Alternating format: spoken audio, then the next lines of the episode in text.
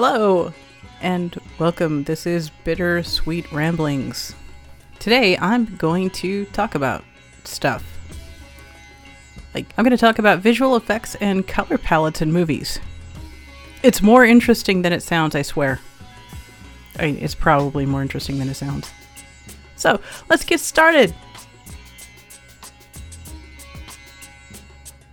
For years, I was just pissed at how badly cameras worked, especially at night when I was riding in a car and, and we were driving and it was raining or foggy out. So I would be in the passenger seat, and when I would look out, the street lights looked like starburst.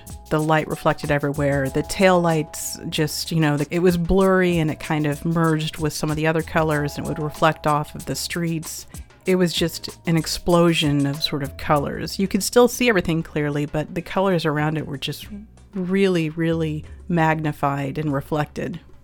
And I would pull out my camera and I would take a picture. And the picture looked nothing like what I saw. Just nothing like it. There were a lot of, you know, sharp lines. The streetlights were just streetlights with maybe a little bit of fog. The tail lights, they didn't have a halo of red around them. They didn't blend together. They didn't reflect off of the street the way that I saw them. It was beautiful, and the camera wasn't reflecting that at all. And I wanted a picture because I wanted to remember it. I wanted to show people just how beautiful it was when you were driving, just how amazing the light was. And years and years, I would just get furious at this. Or I would go to take a picture of the moon because the moon was hazy and, and just just shining all over the place. And it would just be like a blob of yellow in the middle of a dark sky. Everything that showed in the picture was clear. It was too clear. None of the halos were there, none of the starbursts, none of the colors. None of what I was seeing was there. It took me way too long to realize that the cameras weren't actually lying, at, at least not in this case.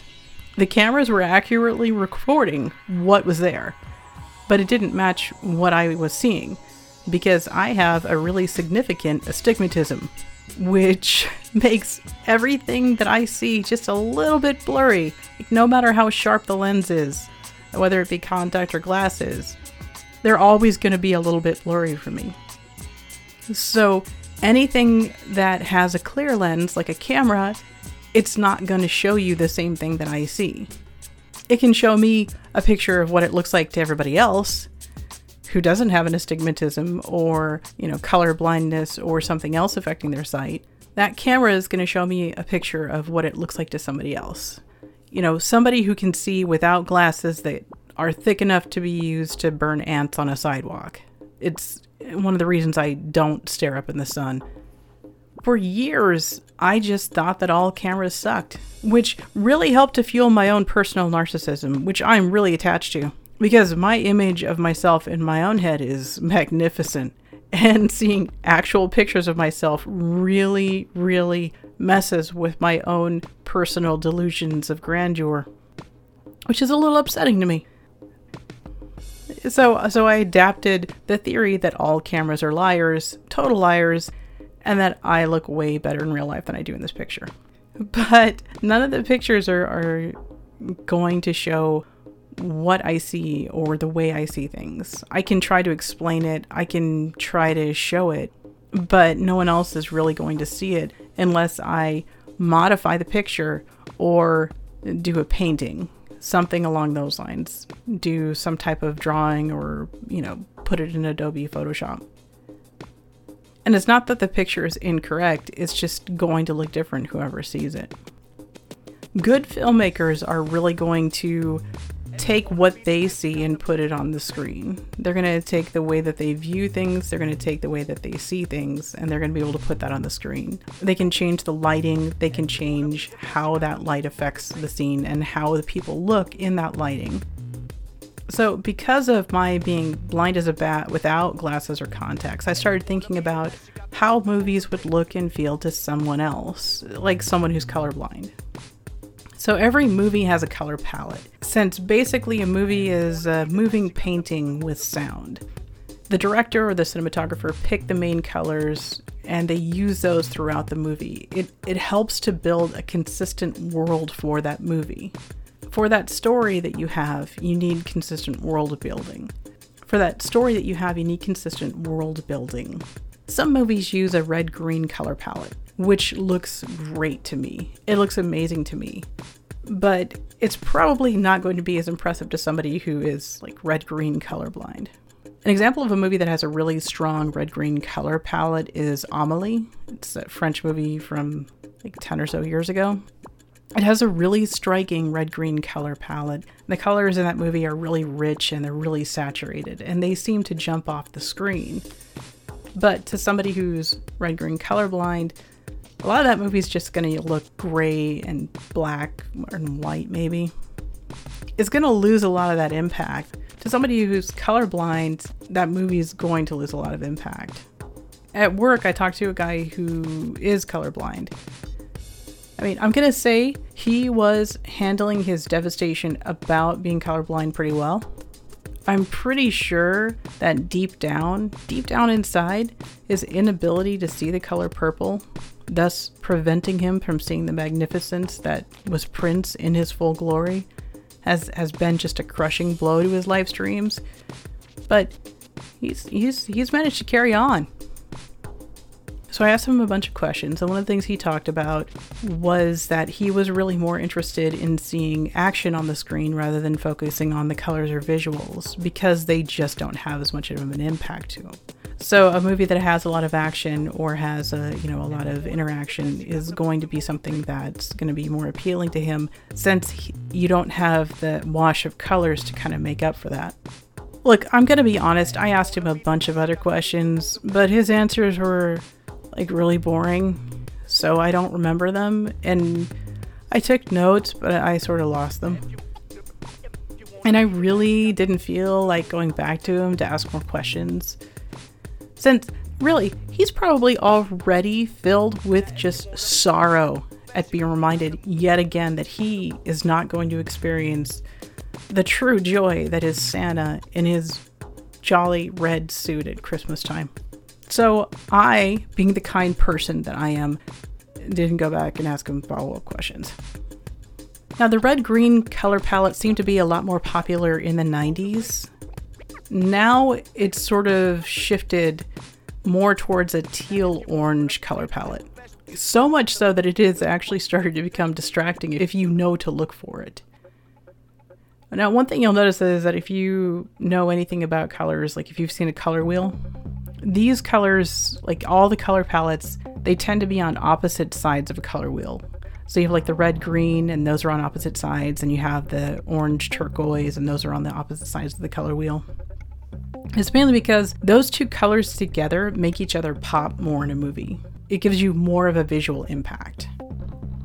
The shift to the teal orange color palette is used um, because, it, in addition to being those opposite ends of the color wheel, it also really makes orange stand out. And most people, your skin undertone is orange at least on film. So, because of that, it really makes the faces of the actors and the skin tones of the actors stand out against uh, the background of the movie. This color palette, it's it's applied to the movie like a tint. When you were five and you grabbed one of those blue ice pops, and you know, then you walked around to everybody sticking your tongue out and you know, telling them to look because your tongue was blue it's just tinted blue. It's it's going to it's it's not that you're anything that was filmed was blue or anything on your tongue is blue. It's just tinted blue. And also it's it's really gross when kids do that. They need to like stop sticking their tongues out. I should I should probably stop doing that too. When the tint is applied is actually after the shooting. It's done digitally and it's done throughout the entire movie. Now, visual effects have been used in movies and on TV for years, but not just changing the colors of things or blowing things up. You know, directors or producers or whoever's in charge of the way the actors look during the entire movie, they can change the way the actors look after it's been filmed. They remove wrinkles, they clarify skin tones, they change skin tones, they make your pores smaller, they remove dark circles, they can even modify an actor's expression in a scene in a movie. Additionally, they do body slimming or they beef up bodies. They'll do that throughout the entire movie. If you look up the uh, visual effects company, I think it's called uh, Lola Digital Effects, they specialize in these sort of facial touch ups. It's really subtle, but the people who you see on screen, that's not what they look like in real life. Now, these digital touch ups, they really aren't advertised very much because not a lot of actors want to admit that they've been digitally slimmed or that their face has been smoothed out or they might even have a non-disclosure clause in their their contract so they can't talk about it. Plus, it's really tough for them to say that, you know, hey, I had these abs painted onto me after the fact, you know, when they're trying to sell dieting tips or exercise guides, like from, you know, as a spinoff from the movie. Uh, most of the actors don't have a big say in, uh, you know, as far as whether they're going to be touched up or not. They just do it because really none of the actors you look at even in the independent movies none of them have not been digitally touched up also if they have like a nude scene or a swimsuit scene they are probably on strict diets because if they aren't in shape they can hold up that movie for that entire crew so if you think about bodybuilding competitions where you have those those guys who you know super work out, and when they have a bodybuilding show coming up they will diet really heavily. They will work out constantly. They will work out right before the show just to kind of buff their muscles a bit. They do all of this, you know, before they shoot that that scene in the movie. There's just a little bit less tanning uh, lotion and a little bit less body oil involved. And uh, if it's a guy, like in bodybuilding, yeah, the guy's probably taking steroids for the movie you don't look like that in real life. You just don't. Uh, I understand they're playing a character, but you know, don't don't have the impression that you're going to look like that. Even the actors don't look like that in real life. So essentially, all movies have been moving paintings, most with sound, but they become even more like paintings with the advent of visual effects. Which is just showing that something like old is new again. Because when photography was developed, realism in paintings became less important. Like why do why why do I need to spend hours sitting while someone paints a portrait when someone can come over here and snap a photo and it will be done faster, be cheaper, and be a more accurate representation of what I look like. At that time, I'm sure there was tons of questioning in the art world as far as, you know, if artists or portrait painters would be needed anymore, and if artists would be run out of business by the new technology. But I, I didn't actually bother to look that up because it sounded like work. And I just end up going down a rabbit hole for about 14 hours. One thing that did happen was that with the advent of pictures, it seemed to spark or help to increase a spark, moving art towards showing a feeling or showing how something is viewed through the eyes of the artist instead of just showing a portrait painting. When I was little, it took me years to adapt to viewing more modern paintings or abstract art. I didn't have an appreciation for it. Because, you know, when you start school, you're really trying to do things that look more realistic. You were trying to practice to make yourself better constantly trying for accuracy so that people can tell what you're trying to draw or paint. It took years for me to be taught and to realize that a painting that's not photorealistic is not just a picture of what was happening at the time, but it's that artist's image of what they saw and what they felt. You're not just capturing an image, you're capturing a feeling. It was showing someone's perception of an event or emotions during an event rather than just showing the event happening. What I love about paintings is the ability to show someone else's point of view. You're able to look at this and see something through someone else's eyes. They're going to be able to show you the things that they see, and notice things that you might not see. They can direct your focus in a painting to what they think is important. That's also kind of why I have a real fondness for cartoons or artwork or movies with strong visuals. You're seeing something through someone else's experience or eyes. But now we have Instagram or Snapchat filters that allow you to completely modify a picture. There are so many pictures that are filtered to the point where almost nothing in the picture is real. They've gone from being accurate pictures like you would see with the initial cameras that were created, back to being paintings that amplify the way that someone or something looks and being a very idealized picture of what someone thinks they want someone else to see when they see them. Now don't don't get me wrong, I am all for getting rid of the zit in the last picture or changing the light of it so that you look human and not like a pasty faced plague victim. But at this point in time, filters have been overdone to the point where it's it's a picture but the entire picture has been painted over. When when you see that person in real life, it doesn't even come close to matching what you've seen through who knows how many filters. And you're also missing the expression and the differences that make faces more interesting. Because when everyone is viewed through the same filter, when all of the visual effects and all the filters are from the same companies, everybody starts to look the same. Too many people are trying to take the perfect picture when it doesn't exist outside of a screen too many people are trying to present a perfect image when it doesn't exist outside of a screen. And perfect is going to be different for everybody. There is there's too much striving for perfection when really no one's going to say the same thing that you do. So when you see perfect faces and perfect bodies, it kind of doesn't matter because it's not who they are. There are times when I want accuracy and perfection. When you're talking about buildings or infrastructure or flying in a plane, I, I am all for being as close to perfect as possible. Those have a set, hey, perfect is we don't die kind of thing. I'm cool with that. I'm absolutely okay with that.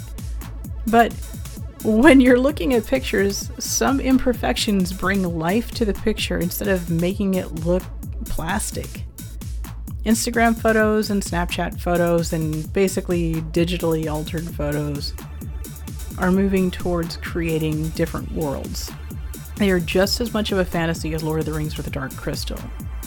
The problem is that even if you're aware that they're fake when you're looking at them, if you look at them all the time, it starts to stick in your head that, wait a second, this is what I'm supposed to look at. This is what I look at all the time. This is how I'm supposed to appear. So if you spend a lot of time looking at all of that stuff, you should probably give yourself a break every once in a while. And again, remember if you see them in real life, be they the actors or Instagram people or whoever, no one's gonna match up to what they look like behind the filters. It's not that they look bad in candid shots or when you see them in real life, it's just that they don't have layers of digital painting on them, so they look different than what you're expecting. Granted, a lot of people seem way more interested in putting like a dog or a cat or bunny filter over their face than, you know, in perfecting their looks. You know, oh, look at me, I'm a turtle. I think this may have uh, affected the Cats movie. They probably, for the Cats movie, should have just used the Snapchat filter so that they don't look quite so weird. I can't help but wonder how the animal filters are going to affect people a few years from now. I have a I have a strong feeling that the furry community may be in for a bit of a resurgence in the next couple of years. Instead instead of saying, "Oh, send nudes," you're gonna get someone on the other side who said, "Hey, can you uh, can you uh, can you put on that hedgehog filter? Just just just one more time, just just once." I, I really think there might be a big boom in full costume design shops. If I could sew something that didn't look like a deformed gunny sack, I might start an Etsy business, Fuzzy Love or something like that, and do big business. As a lie, I would falter immediately. I'm inept at selling, horrible at it. I do stand by my belief that there's going to be an uptick in the furry community. I'm pretty sure that's going to happen. Anyway, that is it for this time. Thank you for listening and have a good night.